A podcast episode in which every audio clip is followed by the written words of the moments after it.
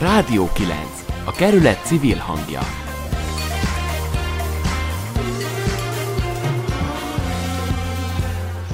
Jó estét kívánok! A Ferencvárosi Közösségi Alapítvány keretében működő Rádió 9 adása ismét jelentkezik a megszokott időben, de egyáltalán nem szokványos helyszínről, és nem is az előzetesen tervezett tartalommal.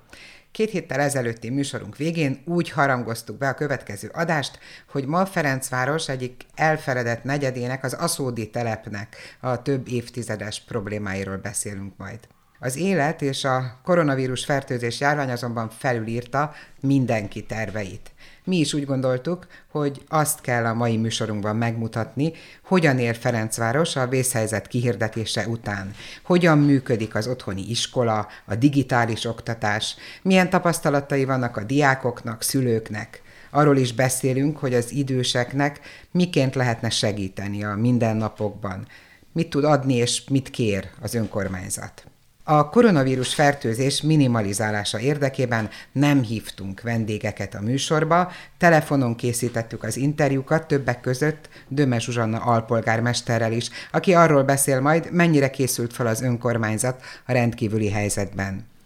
Alkalmi stúdiónkat így most, a féle rendes civil megoldásként a nappalinkban rendeztük be. Ide jött műsorvezető társam Borbás Gabriella, és itt biztosítja számunkra a technikát főszerkesztőnk Sarkadi Péter. Gyere, gyere ki a hegyoldalba Nem megyek Csak négyen leszünk Nem megyek Átugrasz egy kávéra Nem megyek Gyere ki a lifthez Nem megyek Két perc az egész. Nem megyek De messze állunk egymástól. Nem megyek Fogd föl, értsd meg, ez a közös érdek Nem megyek, nem megyek, nem megyek Maradok itthon, itthon maradok. Te meg otthon, vírus, tehát nem adok. Maradok itthon, itthon maradok. Maradunk, ha maradunk, hajrá magyarok! Öltenem a kutyát. Nem megyek, Az olajcsere szerviz nem megyek Kabátom a szabónál Nem megyek, Színező a gyereknek nem. Megyek Üres a játszótér. Nem megyek, Akciós a girosz nem megyek Egy sör a kisboltnál. Nem megyek, nem megyek, nem megyek. Maradok itthon, itthon maradok, te meg otthon. Vírus, tehát nem adok, maradok itthon, itthon maradok. Maradunk, ha maradunk, hajrá magyarok! Leugrunk egy fánkért. Nem megyek, Kistermes mozi. Nem megyek, Hatra vár a fodrász. Nem megyek, A bikini vonalon nem megyek, Ez már az? Nem megyek, Van egy kis tej fölött? Nem megyek. Volt gyógyszertár, volt gyógyszertár, volt gyógyszertár. Kocsma. Hülye vagy, maradok itthon, itthon maradok, te meg otthon, vírus, tehát nem adok, maradok itthon, itthon maradok, maradunk, ha maradunk, hajrá magyarok! Figyelj az elkövetkező napokra, mert ez dönt el minden hónapokra. Bőfél percig mossál kezet, zuhanyozzon, aki hazaérkezett. Állj két méterre szabad téren, ne tartózkodj egy légtérben, itt nem vesztesz és nem győzöl. Lehet, hogy éppen te fertőzöl. Maradok itthon, itthon maradok, te meg otthon, vírus, tehát nem adok, maradok itthon, itthon maradok, maradunk, ha maradunk, hajrá magyarok! Nem az a kérdés, hogy én egy kicsit megtaknyosodom-e, azt ki nem szarja le. A kérdés az, hogy milyen gyorsan lesznek tele az intenzív osztályok azokkal, akik nem csak egy kicsit taknyosodnak meg. És én mindent el fogok követni, hogy ez minél lassabban következzen be. Ez a minden pedig most éppen az, hogy nem csinálok semmit. Fura, nem? Borbás Gabriella vagyok, én is üdvözlöm a hallgatókat. Kovács András Péter karantén slágere után kezdjünk egy visszatekintéssel. Mi történt eddig azóta, hogy az új koronavírus fertőzésről megérkeztek az első hírek? Berec Péter összeállítása. Az elmúlt hónapban akarva és akaratlanul is naponta halljuk híradásokból a koronavírussal kapcsolatos beszámolókat. Bár a decemberben megjelent vírus kiindulási pontja Kína volt, mára alig maradt érintetlen terület a világban. Március 14-én az Egészségügyi Világszervezet hivatalosan is világjárványán nyilvánította a betegséget. A következő percekben megnézzük, hogy hogyan hatott a 9. kerületre a koronavírus.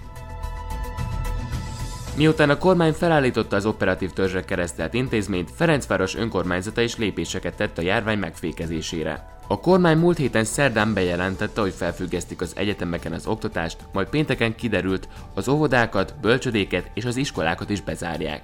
Az általános és középiskolákban digitális tanrend szerint folytatódik az oktatás. A szociálisan rászoruló gyerekek étkezési támogatásáról az önkormányzat gondoskodik, ehhez és egyéb teendők ellátásához is jelenleg önkénteseket keresnek. Március 18-ától bezártak a bölcsödék és az óvodák a kerületben, ugyanakkor szükség esetén ügyeletet biztosítanak. A szolgáltatás igénybe vehetik az egészségügyi dolgozók vagy egyéb közszolgálatot ellátó személyek, továbbá a gyereküket egyedül nevelő szülők. Az önkormányzat a honlapján kiemelte, hogy lehetőleg a gyermekeket ne bízzák a nagyszülőkre, mert ők járványügyi szempontból a veszélyeztetett korosztályba tartoznak. A közterületeken is változásokat tapasztalhatunk. A nyilvános élemhelyeket és a lezárható játszótereket lezárják. A köztéri hulladékgyűjtőket igyekeznek naponta kétszerűríteni, a szociális munkások segítségével pedig a hajléktalanokhoz vitaminokat és immunerősítő szereket juttatnak. Elmaradnak az idősügyi programok. Látogatási tilalmat rendeltek el az idős ellátás területén, a házi gondozás továbbra is folyamatosan végzik. A gondozási intézményekben az étkezések biztosítását folytatják. Önkéntesek segítségével igyekeznek bevásárlást és gyógyszerkiváltást biztosítani az időseknek. Az önkormányzat azt kéri, hogy amennyiben az időseknek segítségre van szükségük, jelentkezzenek a vírusinfo.kukac ferencváros.hu e-mail címen, vagy az ingyenesen hívható 0680 399 399 és a 061 217 05 19-es telefonszámokon. Az önkormányzat azt kéri, hogy minden területen vegyék igénybe a telefonos ügyintézést, mert a személyes ügyfélszolgálat szünetel. A március 31-én lejáró kerületi parkolási engedélyek érvényességét meghosszabbítják április 30-ig. Március 13-ától bárki kiválthatja hozzátartozója és ismerőse gyógyszerét. A keresőképtelenségről szóló igazolásokat nem kell két hetente kiállítani. A közgyógyellátása való jogosultság a vészhelyzet időtartalma alatt és annak megszűntét követő 90 napig fennmarad. Megkezdte a Feszofel többször használatos kimosható szájmaszkok gyártását, előre láthatólag heti 1000 darab fog készülni. Végül pedig az orvosi ellátásról. Egészségügyi probléma esetén először telefonon kell jelentkezni a házi orvosnál, a járvány alatt a beteglátogatás szünetel, a fogászati kezelések esetében pedig csak a sürgős eseteket látják el. A népegészségügyi szűrővizsgálatok a vészhelyzet megszűnéséig elmaradnak. Hát azt hiszem, hogy ilyen helyzetben még sosem találtuk magunkat, mint ez a járvány. Amikor is nem csak a megszokott életvitelünkön kell változtatni, hanem sok mindenről le is kell mondanunk. Át kell alakítani a szokásainkat. Nem könnyű a felnőttnek sem megrendszabályozni és korlátok közé szorítani magát, de kérdés, hogy a gyerekekkel hogyan lehet megértetni, hogy most nincs óvoda, bölcsöde, anyu viszont esetleg otthon dolgozik. Nemesné Zinger Edina egy kisgyermekes anyukát, a József Attila lakótelepi anyahajó közösség aktivistáját Ferenc Anitát hívta fel, aki, mint halljuk, nem egyedül fogadta a hívást. Nem már, öcsi, nézd a mesét! Két kisgyermekkel vagy otthon. Mi itthon maradtunk, a férjem dolgozik még, de már egyedül az irodában ő az vezető, úgyhogy ő, ő bentről az irodából, de az alkalmazottak azok home office kaptak. Én meg itthon vagyok a két gyerekkel. Hát elég nehéz, de megoldható. Ma például ki kellett menni a zöldségeshez, de ez egy jó séta volt, sikerül elkerülni úgy mindenkit. Úgyhogy végül is így telnek a napok egyelőre, de hát meg csak az elején vagyunk próbálunk belerázódni. A nagyobb élelmiszerüzletekben egyedül megyünk valamelyikünk, vagy a férjem hazafelé, vagy miután ő hazaért. Utána én, ha valami komolyabb, nagyobb bevásárlás kell, akkor én tudom, hogy mi kell, és inkább én megyek el. Igazából hát igen, bezártak a játszóterek is. Megnéztük, le vannak akatolva, hogy játszótér kapui otthon el tudod foglalni őket? Hát te már azért egy rutinos anyuka vagy, de úgy láttam, hogy nagyon sok Facebook csoport és hasonló alakult külön erre a helyzetre tekintettel. Ez valószínűleg az iskolásoknak azért fontosabb, mert hogy az online oktatás az egy külön igényel.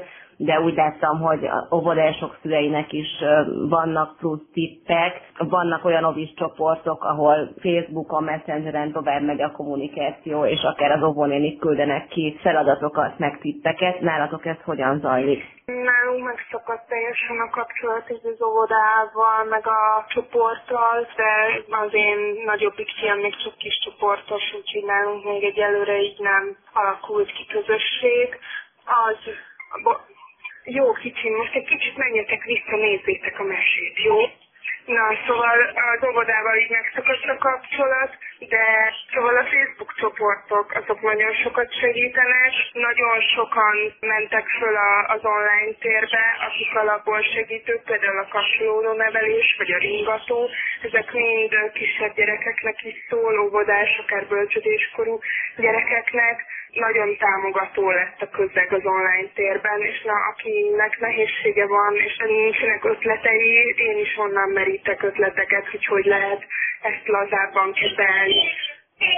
Vannak olyan adatok, hogy az idősekre sokkal veszélyesebb most ez a vírus, mint az átlagos vírusok. Mi a helyzet a nagyszülőkkel? Nálatok? Nekünk nagyon nagy szerencsénk van, mert a nagyszülők nálunk nagyon fiatalok, 50 az átlag nálunk korosztályban, és nem, nem nincsenek krónikus betegségei, úgyhogy így nem tartozik a veszélyeztetett korcsoportba, de, de már nem találkozunk velük, már, már ők is inkább otthon még dolgoznak, de, de azon kívül nem mennek máshova, úgyhogy nem találkozunk velük sajnos. Igazából már senkivel nem találkozunk.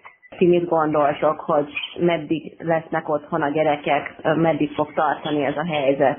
Szerintem minimum két hónap, de az is lehet, hogy több lehet, hogy csak nyár végére fog helyreállni a rend. Én úgy készülök, hogy legalább két hónap. Eddig az anyahajó közössége valamennyire segített abban, hogy ne örüljünk meg otthon a, a gyerkőcökkel, amíg otthon vagyunk ott szerveződik-e valami online összetartó erő? Az anyahajó is felköltözik az online térbe. Igyekszünk támogató közösséget szervezni a fórumunkon. Igyekszünk amennyire képesek vagyunk fölvinni a programokat, amit lehetséges az online térbe. Meglátjuk ez meg számunkra is egy támogatás és egy lelki erő, hogy van mit csinálnunk emellett, hogy a gyerekekre vigyázunk, meg hogy ezen kattogunk, hogy mi történik most. Gabi, nálatok mi történik most? Neked is van két óvodás korú kisfiad.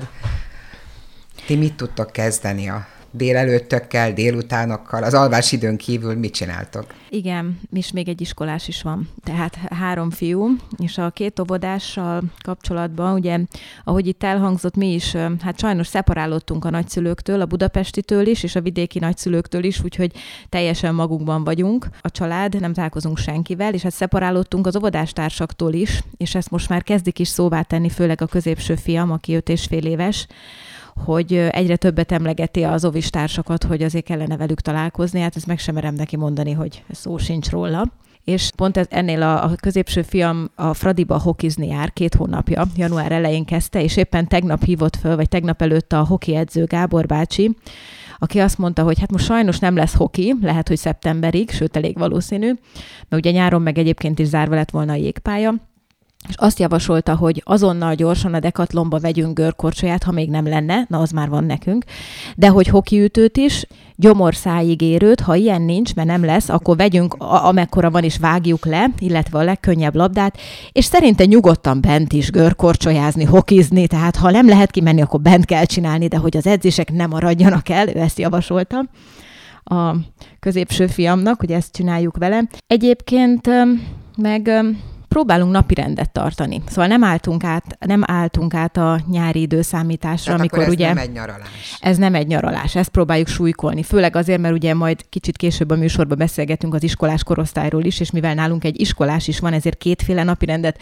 különösen problémás tartani, úgyhogy nem álltunk át a nyári időszámításra, amikor akkor fekszenek, amikor akarnak szinte, vagy hát legalábbis a sötétet mindig megvárják, ami ugye fél tíz után van, most nem. Most próbáljuk a nyolc órás fekvést tartani, és szoktatjuk a kicsiket is arra, hogy nekik is van úgynevezett házi feladat. Ajaj. Igen, úgyhogy előveszünk ilyen iskola előkészítő feladatlapokat, amiben színezgetni kell, megszámolni, hogy hány esernyő van, és akkor annyi pöttyöt rajzolni, és akkor ezzel, ezzel próbáljuk őket így valami minimális ilyen komolyságra szoktatni amikor a nagy is tanul, ugye, szóval akkor a, a kisebbek is próbálkozzanak ezzel, és hát bevallom azért mi egyelőre még kiárunk, nem találkozunk senkivel, elkerülünk mindenkit, de, de, de nem tudunk otthon lenni, úgyhogy kiárunk, megpróbálunk olyan helyekre menni, ahol nincsen senki. Például a hát Népliget. A játszótereket ugye már lezárták. Igen. Ezt panaszkodnak is, is lehet menni. a gyerekek, Aha. hogy mindegyikbe van zárva, de ezt most már elfogadták, úgyhogy Népligetbe nagyon jól lehet biciklizni. Most már nekem mind a három tud, ugye már a kicsi is, úgyhogy ott nagyon jól lehet biciklizni, görkorcsolyázni. Ugyanez, nagyon javaslom,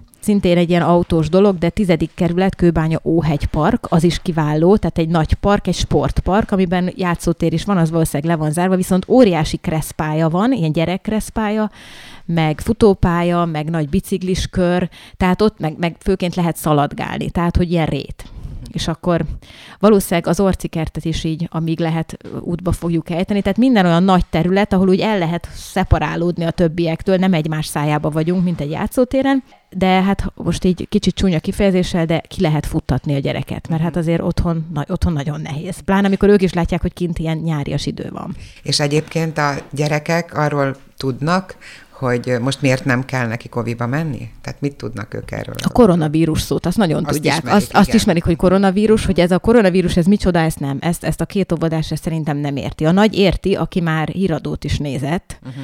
mert ő azt mindenképpen meg akarta nézni valamelyik Orbán Viktor bejelentést, és ő meg is nézte ezt. A, a két kisebb ezt a koronavírus szót ezt, ezt ismeri. Mondjuk a középső fiam, a, ugye aki a nagy csoportos óvodás, ő már korábban is ismerte, tehát ők láthatóan erről itt téma, ez itt téma volt az óvodában. Tehát az óvodások megbeszélik ezeket a dolgokat. Uh-huh.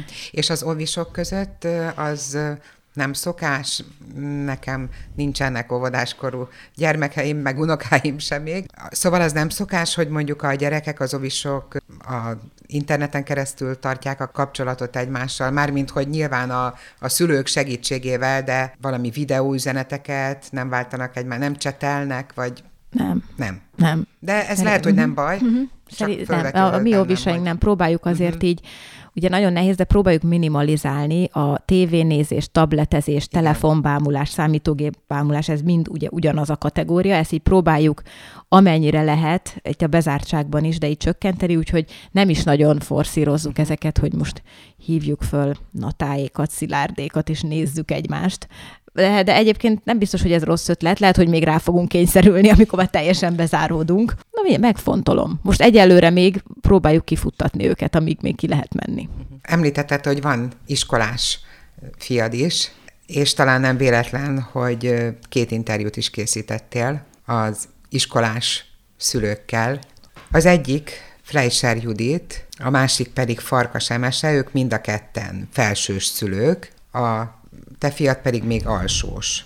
Igen, igen. A, azért látok itt különbséget. Ahogyan beszélgettem a Judittal és Emesével, és ezt majd mindjárt meg is hallgatjuk, de hogy látok különbséget a felsős meg az alsós korosztály között, egy több dologban is, de az egyik, hogy nekem az az érzésem, hogy azért az alsós korosztály szüleire elég nagy teher hárul most. Ugye az nálunk nem úgy megy még, hogy majd ő elolvassa az e-mailjei között, hogy mi, mi a házi feladat, meg, meg a krétába megnézi, mondjuk az lehet, hogy a felsőseknél sem sincsen, meg a Google Classroom az majd úgy magától megy, meg majd a Facebook csoportba jön a házi feladat, tehát hogy ez de ugye nem így megy, hanem ezt ugye a szülő összegyűjti, a, egyébként sok csatornán érkező házi feladatokat. Mert nem és, egy csatornán érkezik? Hát látok a Krétában házi feladatot, látok a Facebook csoportban, ezek átfednek, de nem száz százalékban, de mert van, aki csak a, van olyan tanár, aki csak a Krétába tölti föl, aztán van, amelyik a két osztályfőnökünk a Facebook csoportba, de most lehet, hogy átállunk a e-mail listára, meg, tehát hogy még ugye az első, első héten vagyunk, ugye három nap telt el, úgyhogy ez most még egy kicsit ilyen zavaros, hogy, hogy pontosan akkor mi a szorgalmi, mi a házi, mi az, ami csak úgy van, hogy ha akarjuk, megcsináljuk, ha nem akarjuk, nem. Na szóval egyelőre most még én úgy látom, hogy a szülőként egy kicsit én még annak ellenére, hogy csak egy iskolás gyerekem van, is kihívást okoz ebben eligazodni. Na, de ezzel így próbálkozunk. Úgy érzem, hogy a többieknek is. Na szóval mindjárt, a... mindjárt meg fogjuk akkor hallgatni, hogy a felsősök mit mondanak, de előtte egy megzenésített Szabó T. Anna verset hallgatunk meg az Eszterlánc mesezenekar előadásában, és vajon mi a címe? Kézmosó Tapador,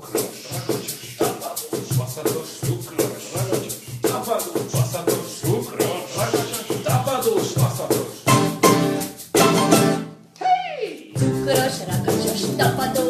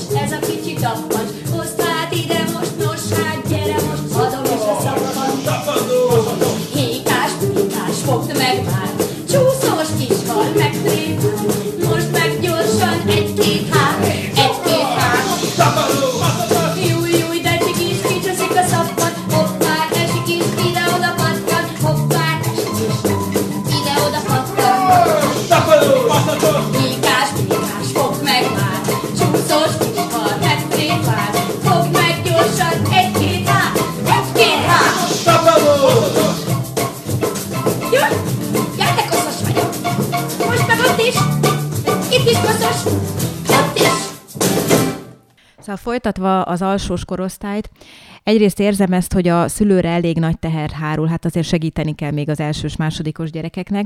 Másrészt nagyon furcsálom, vagy tehát nem is furcsálom, hanem érzem ezt a, a pszichés átállás nehéz. Tehát amikor a gyerek otthon van, és nincs iskolába, akkor ugye vagy hétvége van, vagy szünet, amikor ugye nem tarulunk. Ha van is valami házi feladat, azt mi például általában így lenyomjuk pénteken, hogy szombat-vasárnap már ne, ne nagyon kelljen vele foglalkozni. És most ugye nem ez van, most át kell nekik állniuk arra, hogy olyanok, mintha magántanulók lennének. Magántanulók is tanulnak, és én ezt már mondtam is neki, hogy te most magántanuló vagy, most nem nyári szünet van. Ezt akartam kérdezni, hogy mondtad, hogy az óvodás fiúknak kezd most már hiányozni az óvoda, meg az óvodástársak, és a, az iskolás fiad ő hiányolja az osztálytársait, vagy?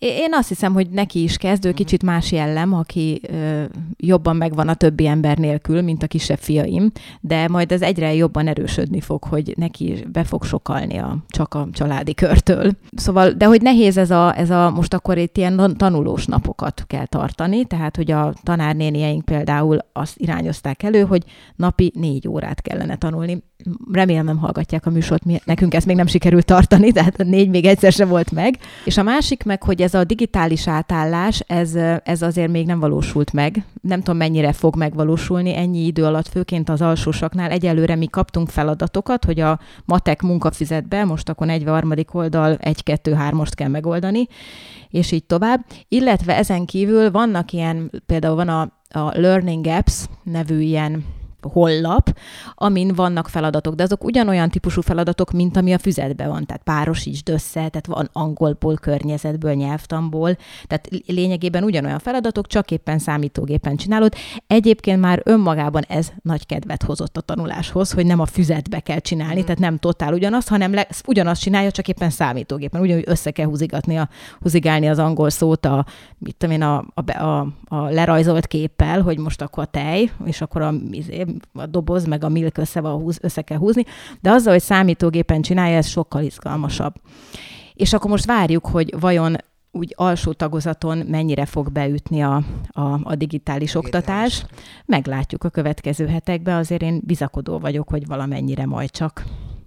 És akkor most hallgassuk meg, hogy a felső tagozaton hogy nézett ez ki. Első interjú alanyunk Fleischer Judit volt, aki 9. kerületi lakos és a Molnár Ferenc két tannyelvű általános iskola felső tagozatára jár a gyermeke. Egyébként, akiről én beszéltem, ő is oda jár, és tehát az enyém is oda jár alsó tagozatra. És utána pedig Farkas Emese egy másik iskolából, a Szent Györgyi Albert általános iskola és gimnáziumból fog mesélni nekünk. Nekem három iskolás, általános iskolás korú gyerekem van, ahol az egyik jár még ide a 9. kerületben. Hát Természetesen azt látom, hogy nem történt meg a teljes digitális átállás, de hogy ezt, ezt nem negatívumként mondom, és nyilván csodák, csodákat nem is lehet várni egyszerűen ugye a magyar oktatás és a magyar pedagógusok nincsenek arra még felkészülve, és ezt nem is lehet ilyen pár nap alatt átállítani. Annak ellenére azt is látom, hogy nagy erőfeszítéseket tesznek mind a tanári karok, mind az osztályfőnökök, illetve az egyes szaktanárok, és tulajdonképpen dökkenőmentesen, gördülékenyen sikerült elindítani valamit, amit én nem feltétlenül neveznék digitális oktatásnak, de ugye van ez az elkréta rendszer, ami most már központilag minden állami iskolában működik, amiben eddig, mit tudom, fél évi bizonyítványt kaptak, illetve hiányzások voltak regisztrálva, stb., illetve az órarend elérhető. Na most ott az órarendnél már a tanárok napról napra, óráról órára, hogy a saját tanórájuk jönne, töltik föl a, a gyerekeknek a tananyagot. És akkor ül a gyerek otthon és csinálja azt, amit oda föltöltöttek úgy egyedül? Nekem otthon van a három gyerek, másrészt én részben homofizban vagyok, részben be kell járnom. A harmadrészt egyébként sincsen négy laptopunk, hogy mindenki jön a saját kis burokjában elszigetelve, de ezt nem is szeretném. Ez az Ekréta igazából ez nem egy digitális oktatási platform, hanem ez inkább egy ilyen kommunikációs platform, és itt, hogyha ráklikkelek arra, hogy órarend, akkor látom, hogy éppen milyen órája van, vagy lenne a gyereknek, vagy volt a mai napon. Mondjuk itt most rámegyek szerda, március 18, matematika, angol nyelv, természetismeret, magyar nyelv, testnevelés, és látom, hogy a mai mind az öt tanórányi-nál egy ilyen kis házikó világít, tehát már föltette a tanár az aktuális tananyagot, vagy házi feladatot, és akkor például mondjuk a matematika, nekem nagyon tetszett, amit ott kaptak, mint házi feladat, mert volt két kis link, ők most a, mit tudom, egy, egyenlőszárú, meg a nem tudom milyen háromszögek szerkesztését tanulják, és akkor volt két kis link, YouTube-ra mutatott, öt perces kis videó, ami átismételte tulajdonképpen azt a tananyagot, amit nyilván ők már amúgy tanultak, de hogy legyen mihez visszanyúlni most, és akkor utána megvan adva négy-öt feladat, hogy mit kell megcsinálniuk, nem online, hanem a tankönyvből. Tehát azért mondom, hogy ez még nem, az, nem a digitális tanulás, hanem ez csak egy kommunikációs platform, de a gyerekem egyből tök lelkesen nekiállt és csinálta, aztán Föl is hívta az egyik osztálytársát, hogy valamelyik feladatot együtt oldják meg, mert hogy a másik gyerek elakadt benne. Mondtam, hogy azért ez így ne, nem, nem így fog zajlani egész nap, de nem bánom, ha néha beszélnek egymással, hogy, hogy ez, ez hogyan megy. Nyilván egészen más, hogy zajlik ez mondjuk nyolcadikosoknál, meg a kisebbeknél, tehát mindenhol más, de azt, azt látom, hogy Ugye a digitális oktatás az azt jelenteni, és van az országban jó néhány olyan pedagógus, aki ehhez megfelelő kompetenciákkal rendelkezik, mert erre fut évek óta több program is. Az ugye úgy néz neki, hogy a tanár és akár más tanárok, akár az összes diák egyszerre, akár diákok csoportonként egy bizonyos platformot használva, egymást látva online elérik egymást. És ez használható ugyanúgy a tanórában, a tanteremben, egyébként normál esetben, vagy most egy ilyen extrém esetben úgy, hogy mindenki otthonról valamilyen eszközzel éri el, és mégis látják egymás munkáját, és tudnak kooperatív együttműködni, és a, amint a gyerek elkészült, azt a pedagógus látja. És ugye általában abban ott van az a pozitívum, hogy megmarad a, hát most idézőjelesen, de a személyes kapcsolat a tanár és a diákok, illetve a, a diákok között egymással, mert hogy úgy értve nem személyes, hogy nem olyan, mintha a tanterembe menne be, de mégis napi szinten kommunikálva egymást látják szemtől szembe jövőre tulajdonképpen. Ehhez képest az, ami itt nálunk megvalósul egyelőre, az az, hogy ugye gyakorlatilag el van küldve egy bizonyos platformon, hogy mi a feladata a gyereknek. A gyerek önálló munkában ezt elvégzi, majd egyelőre az a megoldás, hogy ezt befotózzuk, és majd, majd beküldjük e-mailben, vagy nem tudom, mert erre a számonkérésre, még, meg, a, meg a házi feladat ellenőrzésre még így nem tértek ki. A vonal túlvégén Farkas Emese, 9. kerületi lakos, akinek a gyermeke a Szentgyörgyi Albert általános iskola és gimnáziumba jár. Szervusz Emese, mit tapasztaltatok, mit tapasztaltál az elmúlt három napban? Sikerült az iskolának a digitális hozzáférést biztosítani? Nagyon pozitív tapasztalataim vannak az elmúlt napokkal kapcsolatosan. Rögtön, amint kiderült ez a digitális oktatási rendszer, az iskola mindenféle platformon felvette velünk a kapcsolatot, és tájékoztatást nyújtott, hogy hogyan fog a továbbiakban működni. Ezt megjelentették a honlapon is, és külön az osztályfőnökök is felvették a kapcsolatot a gyerekekkel is, a szülőkkel is, illetve a szaktanárok a különböző tantárgyakhoz kapcsolódóan kialakítottak olyan felületeket, amin keresztül folyamatosan tartják a kapcsolatok a, a gyerekekkel. Nálunk egy speciális munkarend alakult ki, ami ugye meg is jelent mind az iskola Facebook oldalán, mind a honlapján, hiszen az iskola ugye egy nyolcosztályos gimnázium, ami egyben általános iskola is, tehát többféle dolgot kellett kialakítaniuk, más ugye az alsósokra szabva, és más a nagyobbakra, illetve természetesen az érettségiző osztályokra is másképp gondolnak, de ami mindenkinél egységes lett a nagyobbaknál, a felsősöknél és a gimnazistáknál, az az, hogy minden héten hétfőn és csütörtökön küldenek fixen olyan anyagokat, amiből tanulni kell, ez mindenki számára kötelező, és azt is meghatározták, hogy mikorra kell ezeket a kidolgozott anyagokat visszaküldeni.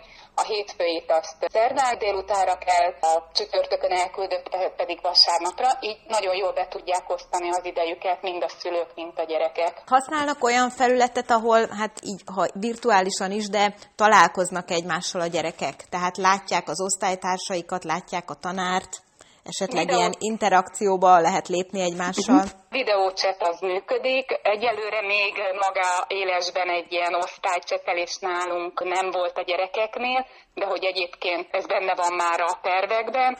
Most még mindenki szépen lassan kezd el átküldögetni az anyagokat. Ugye mindenki most próbálja ki, milyen például a Google Classroom, hogyan tud működni, hogyan lehet gyerekeket tananyagokat hozzáadni, hogyan lehet felvett, előre felvett videót, hogyan lehet élő videót csinálni, úgyhogy még ez a hét a próba folyamat, de én azt látom, hogy a, az összes pedagógus nagyon-nagyon keményen dolgozik azért, hogy, a, hogy ez a munka ne szakadjon meg, és a gyerekek a lehető legjobb tananyagot megkapják, és ne maradjanak nagyon le. Nálunk ez az átállás, főleg a gimnáziumi részben olyan marha nagy problémát nem okozott. Itt igazából ami probléma volt, ez az alsós és az 5.-6. évfolyamnak, évfolyam oktatásának a megszervezése volt. A nagyobbnál abszolút gördülékenyen, hétfő reggel 4-8-kor már az első kémia fakultációs óra el is indult, ezt mindenki megnézheti az iskola Facebook oldalán.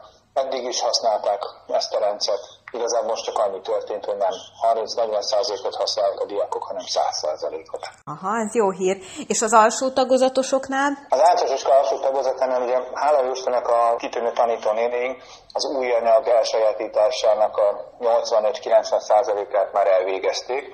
Magyarul nincs sok új anyag, amit meg kellene tanítani, úgyhogy igazából azt kapták, hát nem utasításban, hanem azt kértem tőlük, hogy gyakoroltassák a gyerekeket. Alapműveleteket írjanak, olvassanak és rajzoljanak a gyerekek, illetve küldjenek olyan linkeket, amelyeken a gyerekek digitális órákat, vagy nagy Isten meséket tudnak nézni, amit utána előtt elolvasnak, ehhez kérdéseket készítenek, ehhez rajzolnak. Tehát igazából olyan feladatokat próbálunk összeállítani a kicsikre, amelyeket nem feltétlenül szülői segítséggel kell nézniük. Ugyanis az a véleményünk, hogy ez óriási terhet ról az otthon maradó szülőkre is a kicsiknél, ugyanis itt a tanítói munkát a, a szülőnek kell átvenni, és a szülőnek kell koordinálni a gyerek oktatását. Tehát ez, ez problémát fog jelenteni a szülőknek, illetve azt kértem, hogy hát itt bezártságról van szó, és egy picit hermetesítsék a szülőket is egy, legalább egy fél órára, órára, amikor a, amikor a gyerek önállóan el tud látni. A másik, hogy olyan feladatokat kértem a tanítónéniktől, amiket nem kell kinyomtatni. Tehát próbálnak meg olyan feladatokat összeállítani, amit csak kiküld, a, a, a szülő egy lapra megcsináltat a gyereke, amit utána visszafotóz. Tehát ne, most, most ne küldjünk színezős feladatot a gyerekeknek. Tehát igazából működünk, működünk, úgyhogy hétfőn és csütörtökön küldjük ki a gyerekeknek a, a, az effektív tananyagot, a kisebbeknél, a nagyoknál pedig, mivel érettségit is szervezünk, a gyerekeink jó része emelt szinten, hát illetve középszinten érettségizik, az érettségizőkkel pedig napi kapcsolatban vannak a kollégák. Uh-huh. És egyébként mennyire centralizáltan megy ez az átállás? Tehát gondolok itt arra, hogy a tankerület az beleszól valamibe, vagy ilyen nem, útmutatásokat? Nem, nem, hát ugye az oktatási hivatalnak van egy útmutatása, a minisztérium államtitkárság részéről van egy útmutatás, de mint ahogy a normál oktatás és a tanári szabadsággal történik, így, így ez is a tanári szabadsággal történik. Most igazából mi nem alakítottunk egységes platformot, mivel a pedagógusaink informatikai felkészültsége is szerteágazó. Tehát van, aki nagyon érte a digitális dolgokhoz, és van, aki kevésbé. És az eddigi megszokott dolgait nem szerettük volna fölborítani. Ami azt jelenti, hogy előfordulhat, hogy egy gimnazista diák több csatornán, több tanártól több csatornán kapja meg a feladatot. Én azt gondolom, hogy ez nem lehet probléma egy, egy, egy mai 16-17 évesnek, hogy e-mailben is kap, messenger csoporton is, ne Isten, egy classroomon keresztül is kap feladatot. A gyerekek tökéletesen alkalmazkodnak ehhez. Kicsit a kísérletezések időszakának is látom ezt most, egy ilyen vészhelyzetben történik a kísérletezés, hogy te látsz olyasmit, hogy esetleg most kikísérletezett jó gyakorlatok beépülhetnek az oktatásba, és hosszú távon is megmaradhatnak? Igen. Én legalábbis nem, nem hiszem, hanem én nagyon-nagyon remélem, és nekem van egy olyan vágyam, hogy a, és egy olyan elképzelésem a nagy gimnazista korosztály oktatásáról, hogy a gyereknek én mindig évek óta mondom, nem feltétlenül kell mindig az iskolában lenni, az iskolapadban. Otthon is nagyon sok mindent el lehetne vele sajátítani, illetve el tud sajátítani, és én most nagyon-nagyon remélem, hogy ezek a jó gyakorlatok kiépülnek, és azt kérték tőlünk a minisztérium részéről, hogy a jó gyakorlatokat osszuk is meg a honlapunkon. Lelkesítsük a kollégákat, és osszuk meg a honlapunkon, ami nálunk jól működik. Nagyon remélem, hogy, hogy ezek megosztásra kerülnek, és, és beépülnek tudatosan az elkövetkezendő évek pedagógiai gyakorlatába. Ha minden rosszban van valami jó, hát akkor ez is a jó rész. Az utóbbi percekben Bereznai Tamást, a Szent Györgyi Albert általános iskola és gimnázium igazgatóját kérdezte Borbás Gabi. Az igazgató még azt is elmondta egyébként, hogy a diákság 90%-a egy órán belül reagálta a digitális felkérésekre, és szerinte példaértékű, ahogy az ő gimnáziumukban, a Szent Györgyiben ezt az egész dolgot kezelték. Elgondolkodtatott az, amiről itt a végén beszélt az igazgató úr, szóval, hogy ebből a vészhelyzetből a digitális oktatás kényszerű, hirtelen bevezetéséről, alkalmazásából végül is valami jó is kisülhet. Lehet, hogy ez egy nagy lökést adott ahhoz, hogy a gyerekeket modernebbül oktassák, és én nem is csak az eszközökre gondolok, és a platformokra, hanem talán a tartalom is izgalmasabb lehet. Mit gondolsz erről, mint gyakorló szülő, bár még nem középiskolás? Igen, minket, minket még nem ért el azért ennek teljesen a szele, de én is azt látom, hogy most egyrészt még annyit tennék hozzá, hogy a Beleznai Tamás azt is elmondta nekem, lehet, hogy itt az interjúban azt már ebből, ebből kimaradt, hogy ezért ők elég jó helyzetben vannak, hiszen nagy iskola, általános iskola és gimnázium is egyben, és egyetlen egy gyereknek volt problémája az eszközzel. Tehát egy gyereknek kellett csak a több száz, sőt az is lehet, hogy náluk ezer gyerek is van, tehát tehát ennyi gyerekből egyetlen egy gyereknek kellett adniuk egy eszközt, és akkor adtak egy tabletet vagy egy laptopot, de mindenki másnál ezt sikerült biztosítani. Tehát, hogy ugye ők egy Ez pesti belvárosi iskola, Igen. nem volt ezzel gond, a tanári karban sem, tehát ott se kellett eszközöket a tanárok részére biztosítani. Szóval azért ez egy ilyen, ilyen adottság, vagy egy olyan feltétel, ami kell az egészhez. Egyébként azt látom most, hogy egyre másra alakulnak ilyen Facebook csoportok, sőt van is már most hirtelen, tehát hogy egy nagy, amelyik kifejezetten tanárok osztják meg a digitális átállással kapcsolatos feladataikat, egyébként szülők is tagok ott, de elég sok tanár ír be, hogy ő hogyan csinálja, és próbálják, próbálják egymással megosztani a, az ezzel kapcsolatos tapasztalatokat. És igen, és én is azt gondolom, hogy, hogy azért ez egy nagy lökést adhat egy kicsit így a, az oktatási rendszer ilyen digitális átállásának, digitális reformjának is ez a kényszerhelyzet, amiben most vagyunk. Hát semmilyen, tehát hogy ugye én sem vagyok szakértője a témának, úgyhogy konkrétumokat nem, nem tudnék így megfogalmazni, lehet, csak hogy az, most hogy... inkább csak a vágyainkról beszélgetünk, Igen, lehet. hogy milyen jó lenne, hogyha erre mozdulnál a világ. Mondjuk az biztos, hogy most itt nagy hirtelen azt megoldotta ez a helyzet, hogy például előkerültek olyan tananyagok is, amiket korábban két évvel ezelőtt mondjuk a kormány tiltólistára helyezett. Tehát a mozaiknak a mindenki által kedvelt tanárok és diákok által is kedvelt anyagai, azok most digitálisan előkerültek, és abból oktathatnak. Igen, igen. És ugye azt azért jó lenne ebben az egészben elkerülni, hogyha ez a digitális, okt- tehát digitális oktatás az nem úgy néz neki, hogy a, a tanár felveszi saját magát, amint leadja a 45 perces, vagy egyetemen akár 90 perces anyagot, és akkor azt a diák nézheti ugye a YouTube-on keresztül, ahogy a tanár tulajdonképpen frontálisan oktat, csak éppen a, a tanárt a számítógépen vagy a telefonon keresztül látja. Tehát jó lenne, hogyha nem ebbe az irányba menne a dolog, mert azt hiszem, hogy erre is vannak azért példák. Említetted nekem, még amikor beszélgettünk, a frontális oktatás jutott eszembe, ami úgy elsőre nekem furcsának is tűnt, meg, meg is lepődtem rajta, hogy a zeneiskolából is jelezték, hogy folytathatjátok a zeneórákat. Azt hogy, hogyan lehet elképzelni? Na bizony, na az nagyon érdekes. Ott is azonnal reagált, ugye a kerületünkben van az Ádám Jenő zeneiskola itt a Köztelek utcában, és az én iskolás fiam kürtöt tanul, szeptemberben kezdte, és kürtoktató fölhívott, hogy, hogy hát akkor ő folytatná a, a kürtoktatást. Na most ilyen kicsi korban a kürtoktatás az ilyen egy per egyben megy, tehát hogy a, a tanár az egy diákot oktat. Lehet, hogy ez később már egy kis csoportot fog, de most ez ilyen két személyes oktatásban zajlik, tehát a tanár és a diák.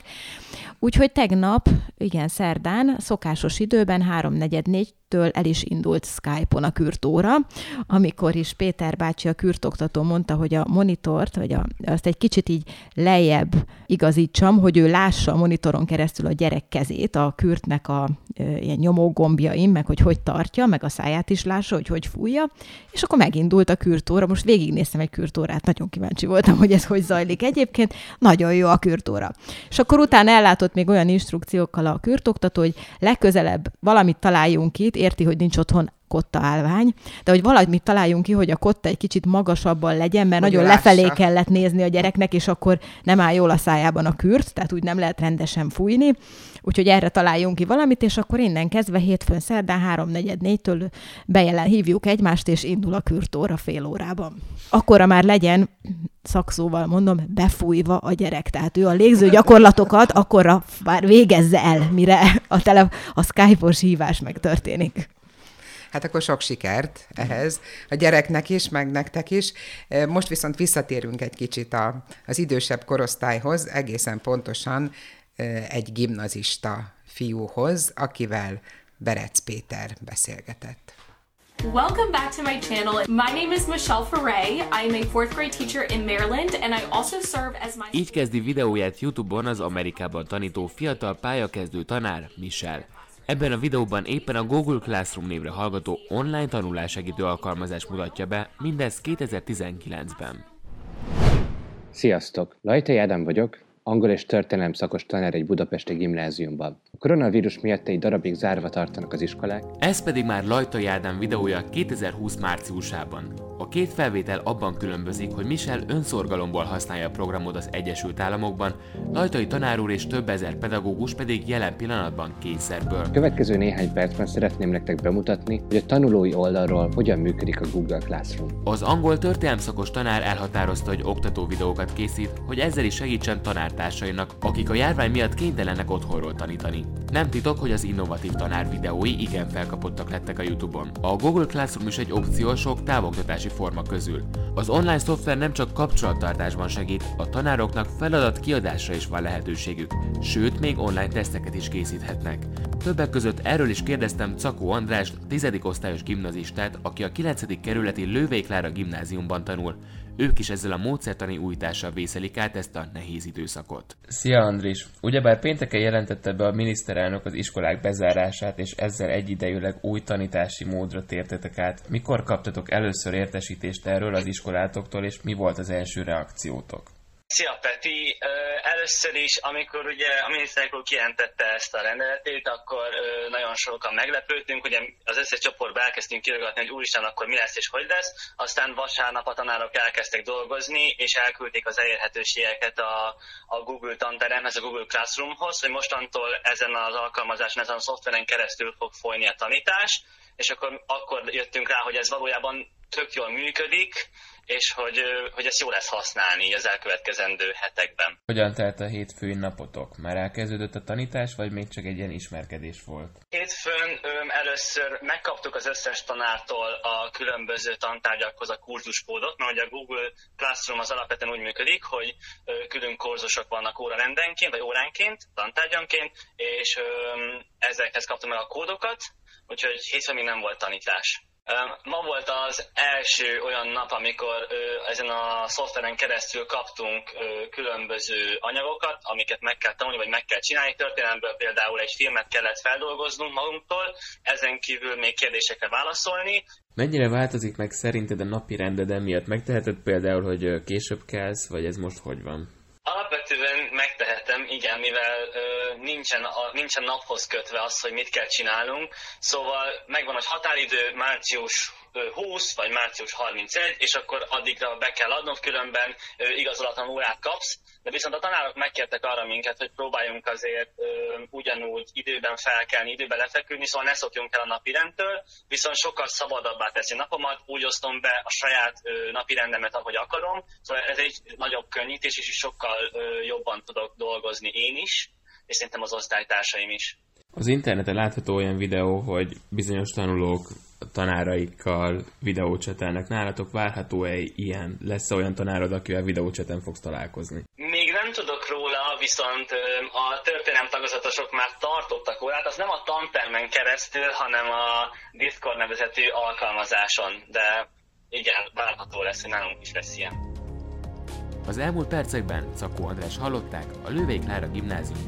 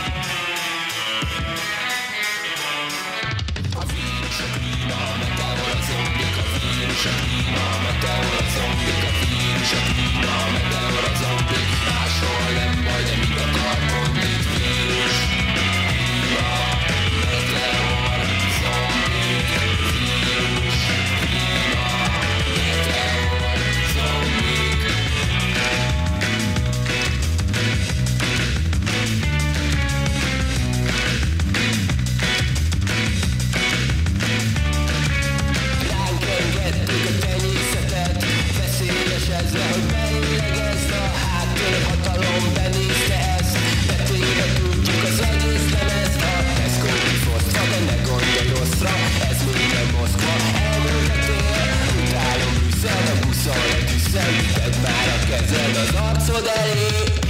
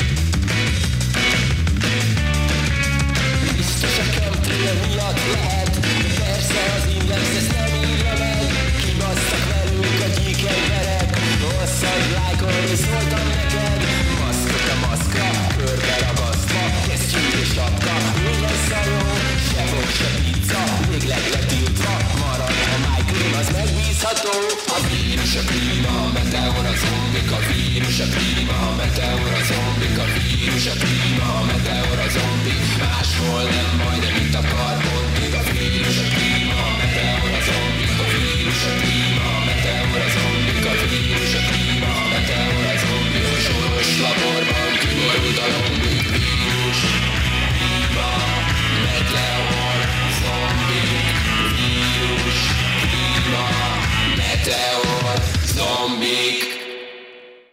Klímavírus, meteor, zombik, a Bankruptot hallottuk a Rádió 9 műsorában.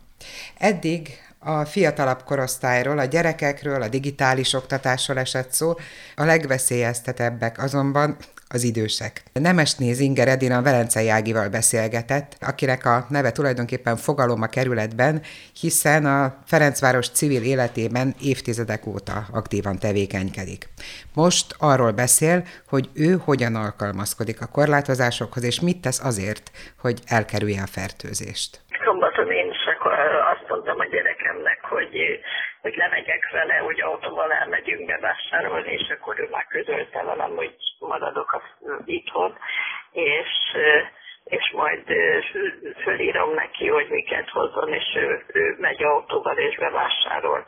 És akkor a szomszédasszonyomnak, aki még egy pár éven nálam is idősebb, szóltunk, hogy akkor írja ő is össze, és akkor egyúttal is bevásárol a gyerek. És aztán utána azzal jött, hogy azt mondta a szomszédasszonyom, amikor meghozta a tudtot, hogy hát azért majd még lemegy ő a héten vásárolni, és egy pár dolgot, ami nem arra. És gyerekem avval jött nekem, hogy hát beszéljek két a fejével, mert hogy nem kell, hogy lemenjen, hanem írja össze, és akkor majd ő megoldja. És ma jött be, hogy már fölöltözve a szomszédasszonyom azzal, hogy hát ő egy óra hosszat állt az ablakba, és nézte, hogy hogy hogy vannak felöltözve az emberek, hogy mit öltözöm és aztán nem mert lemenni, és mondtam, hogy nagyon jól tetted, hogy nem mertél lemenni, és akkor végre meg tudtam beszélni vele hogy akkor oldjuk meg így, hogy gyerekem ezeket meg fogja oldani. Én nekem is most két napomba került, most akarom a lakótelepi csoportba beírni a új infót.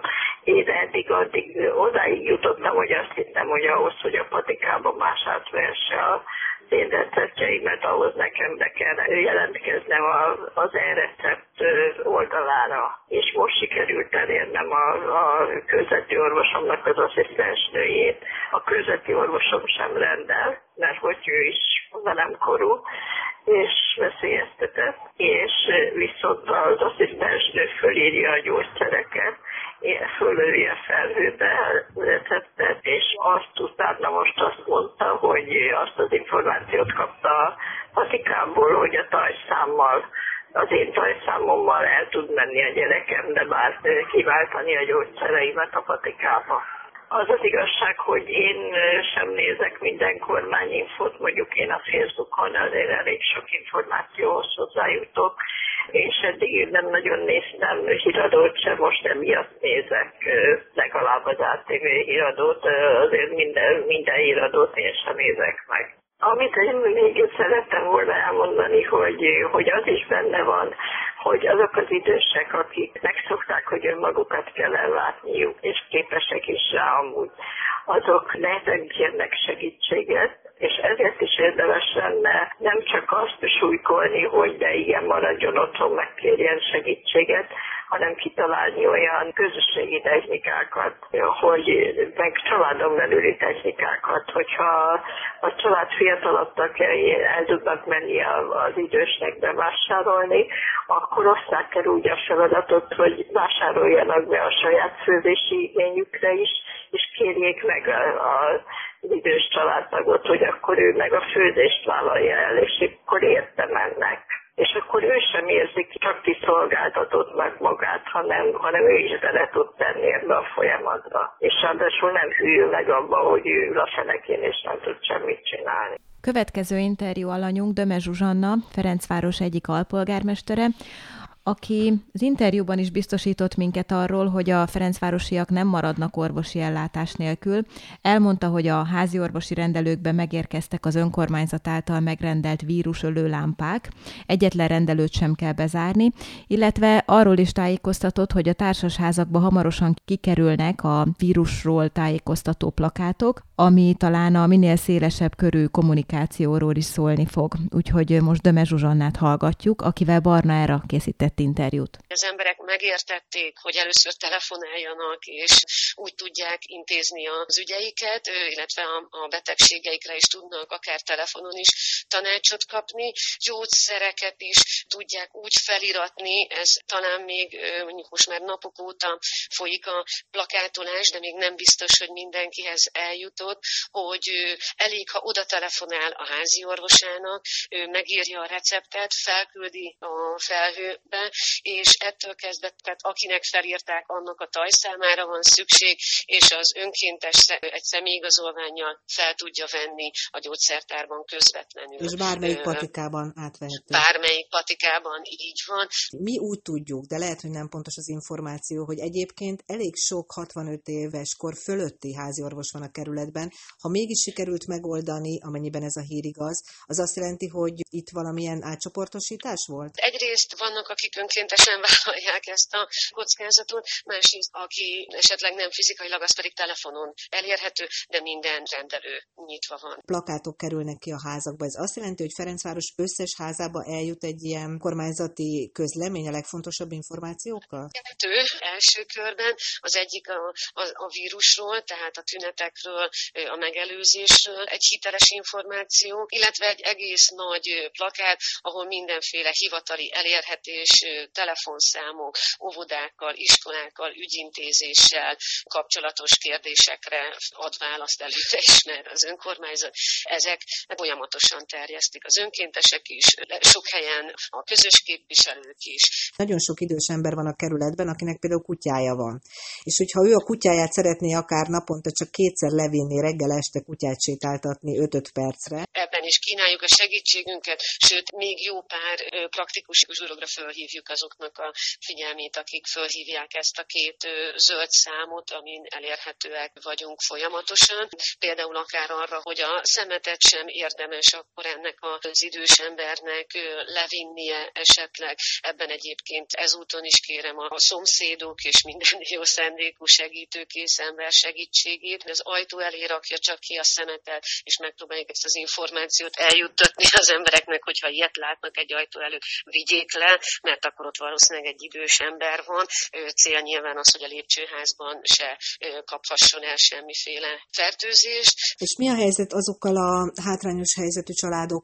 Például a középső Ferencvárosban tudjuk, hogy nagyon sok ilyen család él, vagy akár a külső Ferencvárosban, akiknek egyszerűen az anyagi lehetőségeik nem engedik meg azt, hogy tisztítószereket vegyenek, hogy tartós élelmiszereket halmozzanak fel. Nem szeretném azt a látszatot kelteni, hogy az egész kerület minden igényét az önkormányzat most, tehát hogy minden családot tudunk élelemmel ellátni, vagy melegétellel, vagy tisztítószerekkel.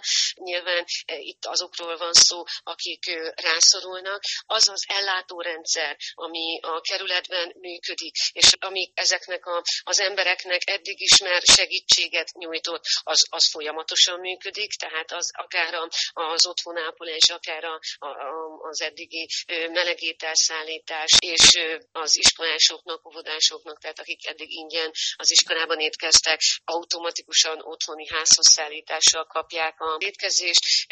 Gyerekeknek, tehát ahol azt mondja szülő, hogy benne, hogy nem tud otthon ellátást biztosítani, működnek ügyeletek az óvodában. Nagyon sok, akár kereskedőtől is jönnek felajánlások, hogy kedvezménnyel biztosítanak akár péksüteményt, vagy a legváltozatosabb dolgokat. Uh-huh tárgyalásban vagyunk minden ilyen ö, civil fölajánlással ö, kapcsolatban is, és szívesen fogadjuk, várjuk akár a vírusinfo Kac Ferencváros e-mail címen, akár ezen a ö, zöld számon. Én annak örülök, hogyha inkább e-mailben jelentkeznek azok, akik nem segítséget kérnek, hanem ajánlanak, hogy ne legyenek foglaltak a vonalakban. Most állt föl már a krízis ügyfélszolgálatunk, ahol az önkormányzat dolgozói most már ezekre a kérdésekre tudnak válaszolni válaszolni, kialakult protokoll alapján, meg van minden szervezve. Ugyanazokon a zöld számokon lehet őket is elérni? Igen, őket okay. lehet inkább. Őket lehet zöld... inkább, világos. Ez a 83 99 399,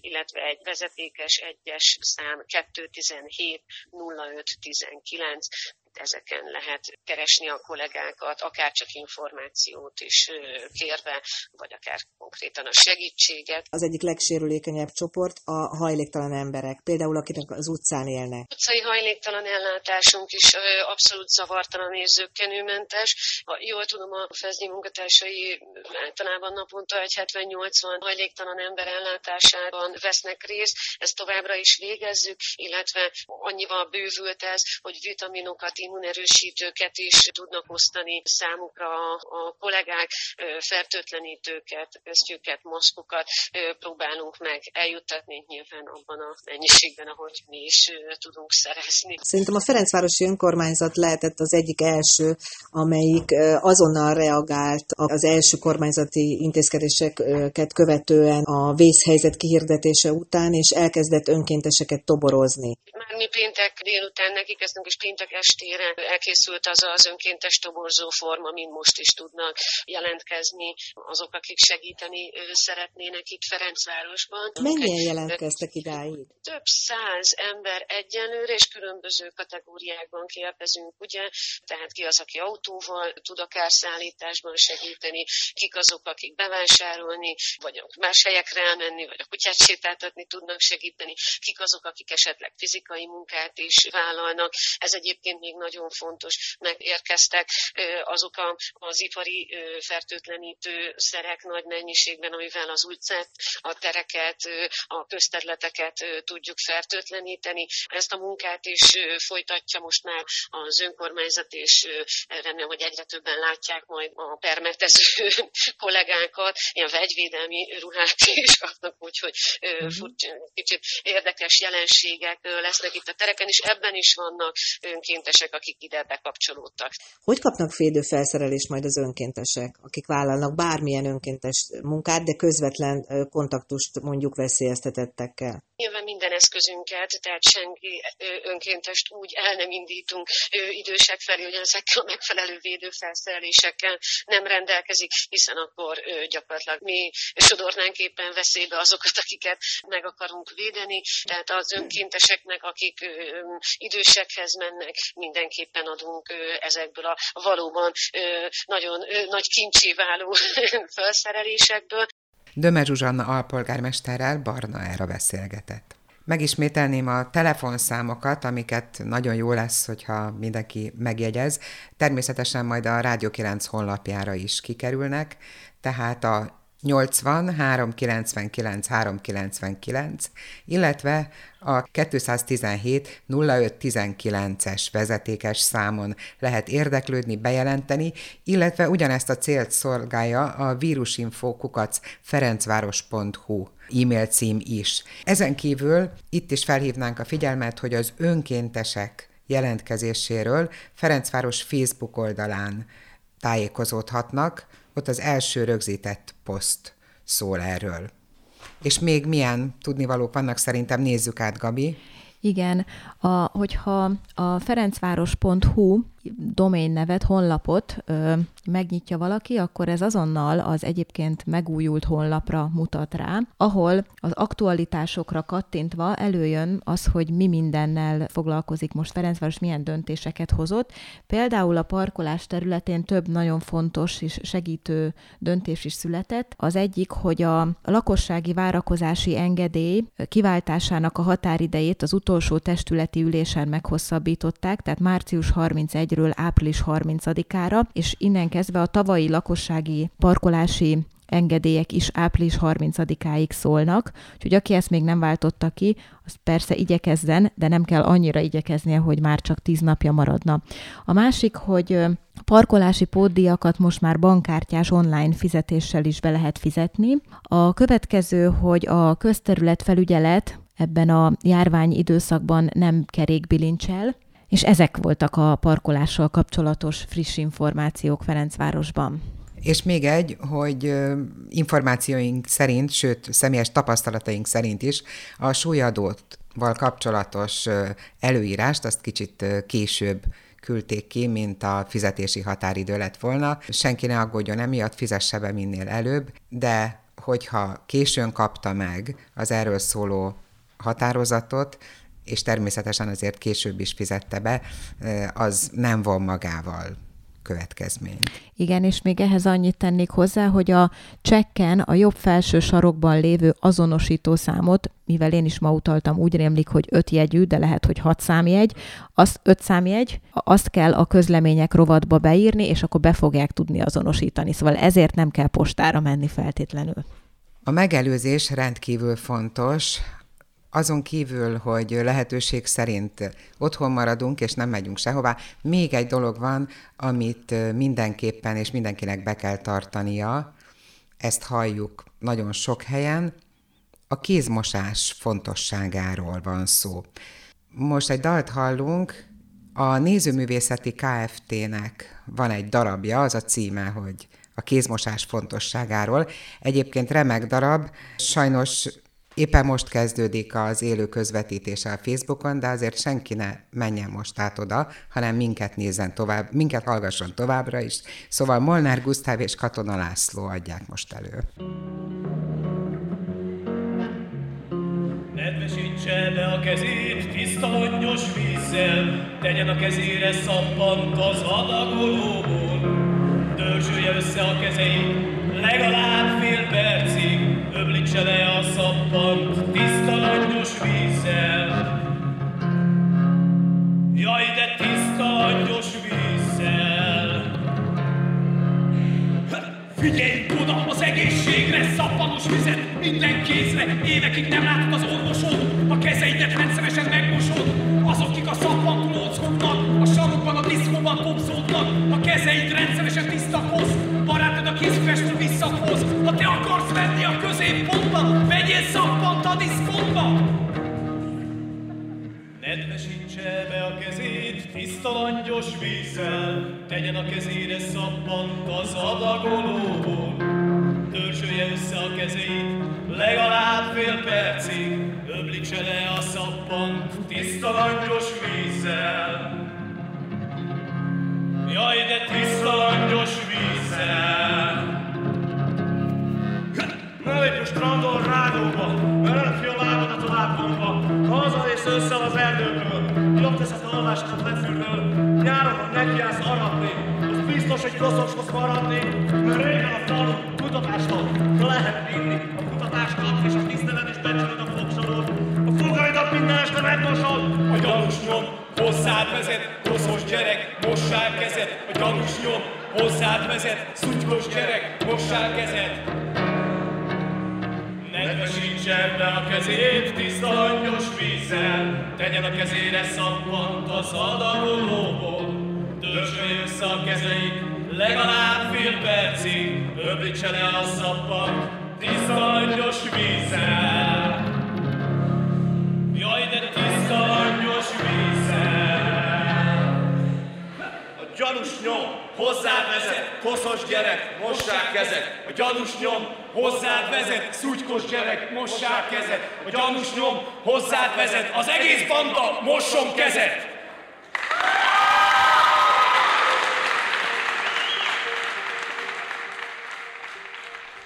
A kézmosáson kívül azért van a fertőtlenítésre még más megoldás is. Ti használtok valami különös ö, eszközt erre, vagy van valami különös módszered, hogy mondjuk a lakást hogyan lehet fertőtleníteni? Mi domesz- Természetesen olyan eszközzel, vagy olyan dologgal, ami ennek a vírusnak árt, de legalábbis nem használ. Én a Domestosban hiszek. Úgyhogy tegnap például a legkisebb fiam, aki négy éves lesz áprilisban, felmosta a társasház folyosóját Domestosos vízzel.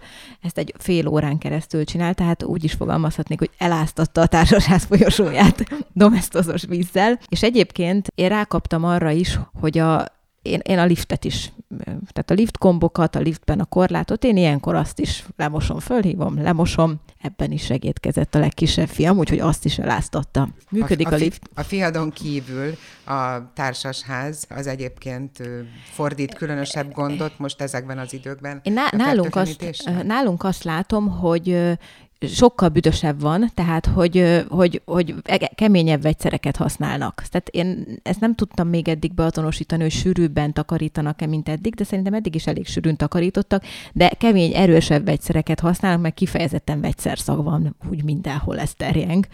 És ez valószínűleg ez így jó is most. Nálunk is itt a társasházban a közös képviselő vásároltatott a takarítókkal mindenféle vírusölő szert, hipót leginkább, hiszen az a, az a legjobb. Meg ugye azt lehetett olvasni, hogy az alkoholos fertőtlenítők, azok a jók és azok a hasznosak a csokoládéval, mondja a főszerkesztőnk, de az nem külső használatra való, hanem bensőleg, szigorúan bensőleg. A fertőtlenítés után most visszatérünk egy kicsit megint a, hát az oktatáshoz, de nem is annyira az oktatáshoz, egészen érdekes megoldások vannak mostanában, abból a szempontból, hogy aki csak lehet, vagy amilyen tevékenységet csak lehet, azt átvisznek ugye a, az internetre, a digitális térbe. A digitális Igen. térbe. Tehát az előbb említettem ezt a színdarabot, hogy ezt most ott láthatják a nézők.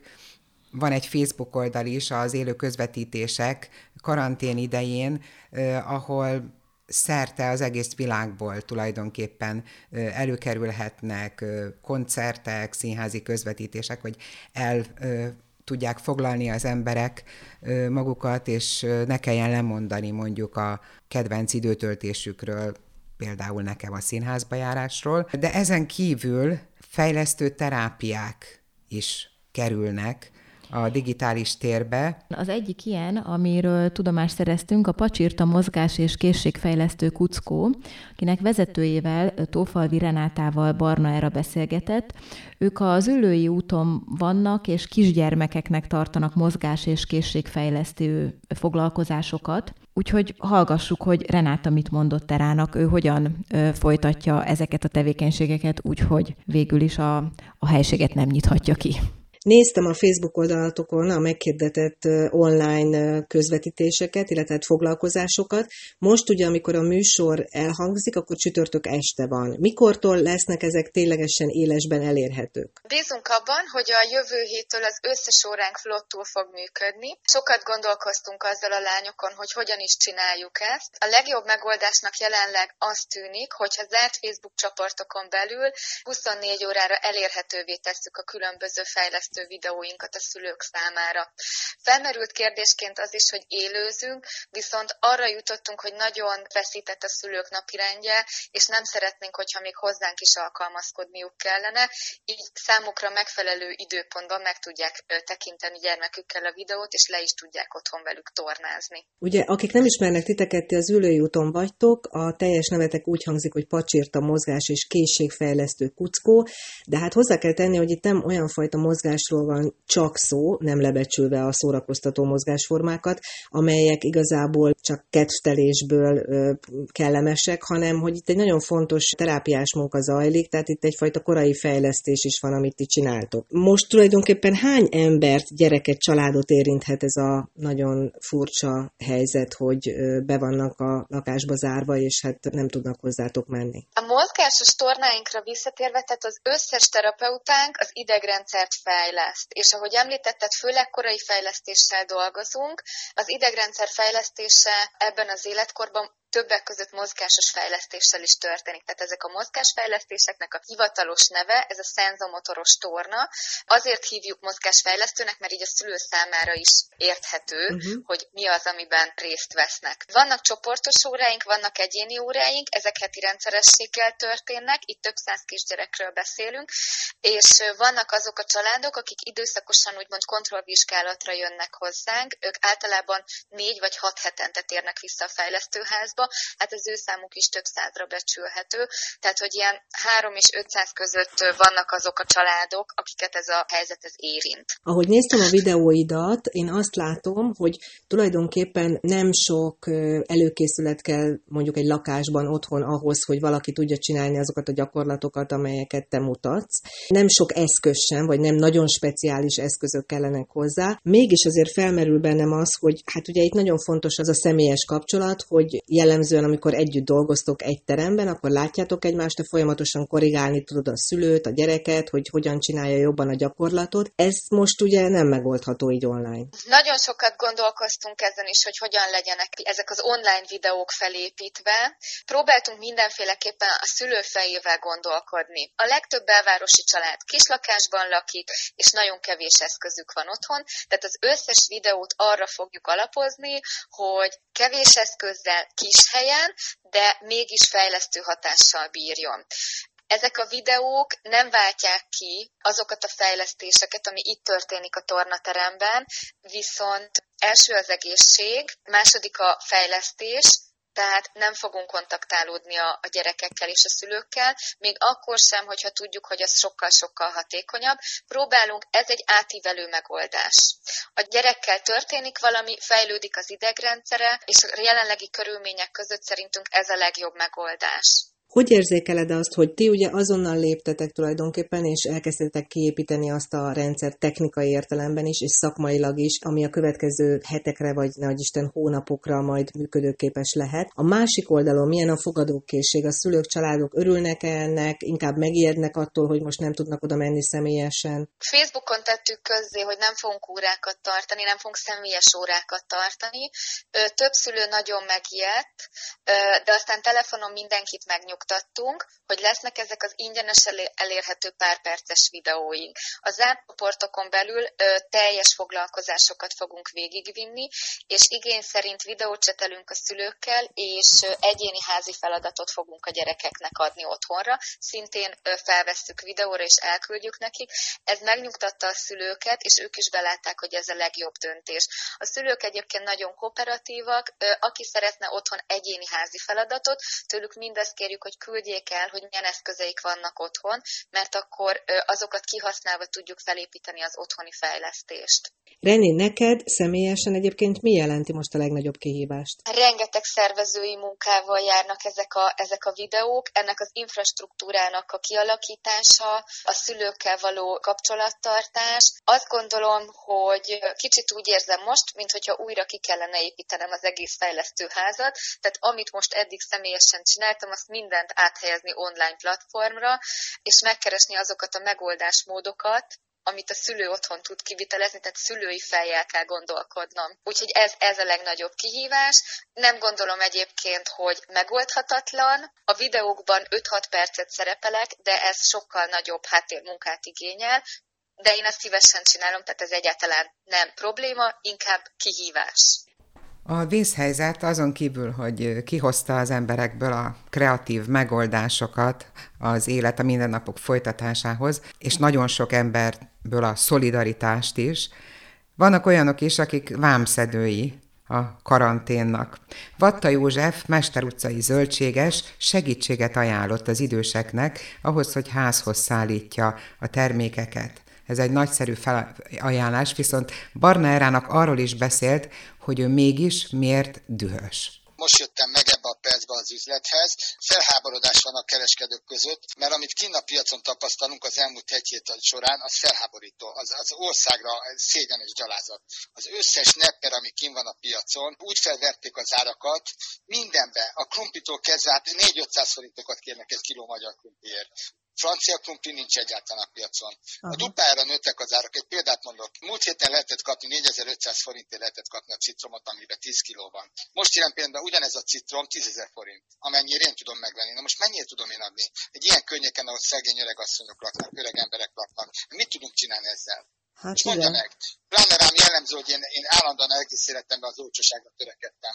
Hát egyszerűen nem bírom, lelki, olyan lelki trauma ér engem, hogy borzalmas. Nincs kint a piacon banántól, déli gyümölcsöktől kezdve minden dupermenőt. Egy karton banán, ami ezelőtt, egy héttel 5500 volt, most 10 forint. El tudja képzelni, mi a, ez, ez azt jelenti, hogy 18 kiló van benne, ezt ki kell szorozni, hogy mennyibe kerül, és ott tartunk, hogy 600 forint. Hát mennyire tudjuk adni? Hát igen. Dupán, olyan a tojástól kezdve minden olyan drasztikusan fölment, hogy egyszerűen az em, egy, egy fokhagyma képzelje el, hogy 5 kg fokhagymáért 10 ezer forintot kérnek egy zsák 5 kg fokhagymáért, 2000 forintot, ami ezelőtt egy héttel még 4500 forint volt. Hát ez szóval... elég keményen hangzik. Az azt is jelenti akkor, hogy gyakorlatilag az ön felhívása, hogy itt a 9. kerületben esetleg ilyen egyedül élő vagy idősek. Ez egyáltalán, egyáltalán nincs visszakoz ebből. Én szívesen Aha. kiszállítom nekik, csak az a lényeg, hogy hívjanak föl, és én elmondom nekik a jelen, akkori járat, amit a boltban, ami van. És idáig már voltak ilyen megbízásai? Igen, voltak, most ebben az időszakban nem voltak még. Uh-huh. Most még szerintem az emberek azt, azt tapasztalom, hogy nem veszik komolyan ezt az egészet. Hogy még azt gondolják, hogy úgyis el tudnak ők menni a boltig, Igen, és akkor inkább tudom, így van, elég, és képzelj, ami felháborító, hogy dél mai nap folyamán ez tényleg felháborító. Idősebb hölgyek, hogy unokáikkal sétálgatnak, járnak be a boltba vásárolni. Hát mondom, ne arra ugyan, mit keres maga, itt otthon kéne, hogy legyen. Nem veszik komolyan rendesen strasszéznak az emberek, kózoznak ki a Dunaparton. Ez, Igen, ez, én ez, egyébként azt tapasztaltam, hogy ön azért elég sok embert ismer a környéken, és sokakkal beszélget. Vagyok, 40 éve vagyok itt. Igen, és szokott beszélgetni, tehát azért van egy ilyen bizalmi kapcsolat. Mindenkivel, mindenkivel, és mit mondanak, mindenkivel. amikor ön számon kéri, vagy hát így kérdezi, csodálkozik, hogy miért? Szeretnek, tisztelnek az emberek, én is szerettem és tisztelem az embereket, ahol tudok, ott minden megpróbálok segíteni. Most ezzel a kapcsolatban, ez a kiszállítással semmi probléma, szívesen, csak hívjanak, és én bátran, és hívjanak, én úgy gondolom, hogy mégse szakadjunk szét, hogy egy héten egy vagy két alkalommal attól függ, hogy hogy tevődik össze. Leadják a rendelést előtte való nap, én megmondom az árakat, és akkor kiszállítom nekik az árut nagyon szívesen. És tulajdonképpen ehhez kell, hogy ő valamilyen módon telefonon igazolja, hogy ő valóban egyedül élő rászoruló? Nem kell. És hozzáteszem azt, hogy én kiszállítom még a fiataloknak is. Gyerekeseknek, bárkinek kiszállítom az árut. Én utána gondoltam át, hogy én nem teszek különbséget idős és fiatal között. Kiszállítom, pláne, hogyha esetleg végül is úgy adódik, hogy hogy bevezetik ezt a kijárási tilalmat, kijárási tilalmat akkor meg pláne. És amíg én élek, addig számíthatnak rám. Nem pánikolok, de nem is könnyelműsködöm. Csak azt teszem, amit a józanész diktál. Maradok itthon, és nem magam miatt. Ezzel harangozta be klipjét Kovács András Péter. Maradok itthon. Hallgassuk meg újra, és hallgassunk rá.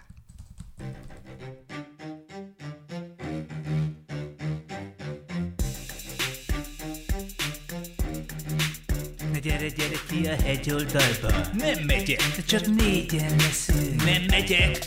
Átugrasz egy kávéra. Nem megyek. Gyere ki a lifthez. Nem megyek. Két perc az egész. Nem megyek. De messze állunk egymástól. Nem megyek. Fogd föl, értsd meg, ez a közös érdek. Nem megyek, nem megyek, nem megyek.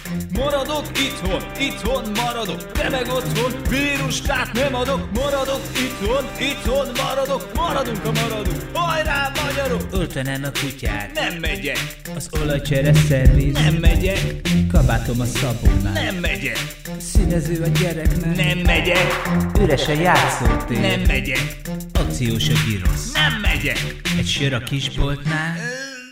Nem megyek, nem megyek, nem megyek. Maradok itthon, itthon maradok, te meg otthon, víruskát nem adok, maradok itthon, itthon maradok, maradunk a maradunk, hajrá magyarok! Leugrunk egy fánkért, nem megyek, kistermes mozi, nem megyek, hatra vár a fodrász, nem megyek, a bikini vonalan, nem megyek, ez már az, nem megyek, van egy kis csej fölött, nem megyek, bolt gyógyszertár, bolt gyógyszertár, bolt gyógyszertár, kocsma, hülye vagy, maradok itthon, itthon, maradok, te meg otthon, vírustát nem adok, maradok itthon, itthon maradok, maradunk, ha maradunk, hajrá magyarok!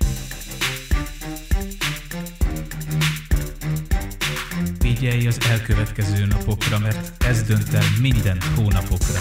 Bőfél percig mossák kezet, zuhanyozzon, aki hazaérkezett.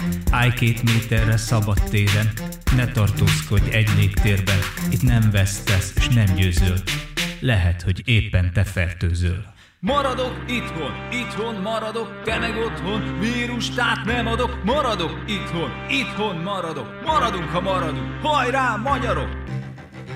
Nem az a kérdés, hogy én egy kicsit megtaknyosodom-e, azt ki nem szarja le. A kérdés az, hogy milyen gyorsan lesznek tele az intenzív osztályok azokkal, akik nem csak egy kicsit taknyosodnak meg. És én mindent el fogok követni, hogy ez minél lassabban következzen be.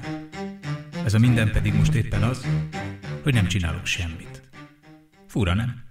A Rádió 9 adása már a véget ért. Akik már hallgattak minket, tudják, hogy a Ferencvárosi Közösségi Alapítvány egyik projektje keretében 2019 ősszel időről időre jelentkeztünk egy olyan netrádiós sorozattal, amelyel a helyi civil nyilvánosságot akartuk erősíteni. A rádióműsorokat idén 2020-ban is folytatjuk. Partnerünk a Tilos Rádió és a 9-ben az Életblog. A műsor hamarosan visszahallgatható a Rádió 9 honlapról, és cikket is írunk az elhangzott beszélgetésekből. Két hét múlva ismét jelentkezünk, a témát pedig majd az élet hozza.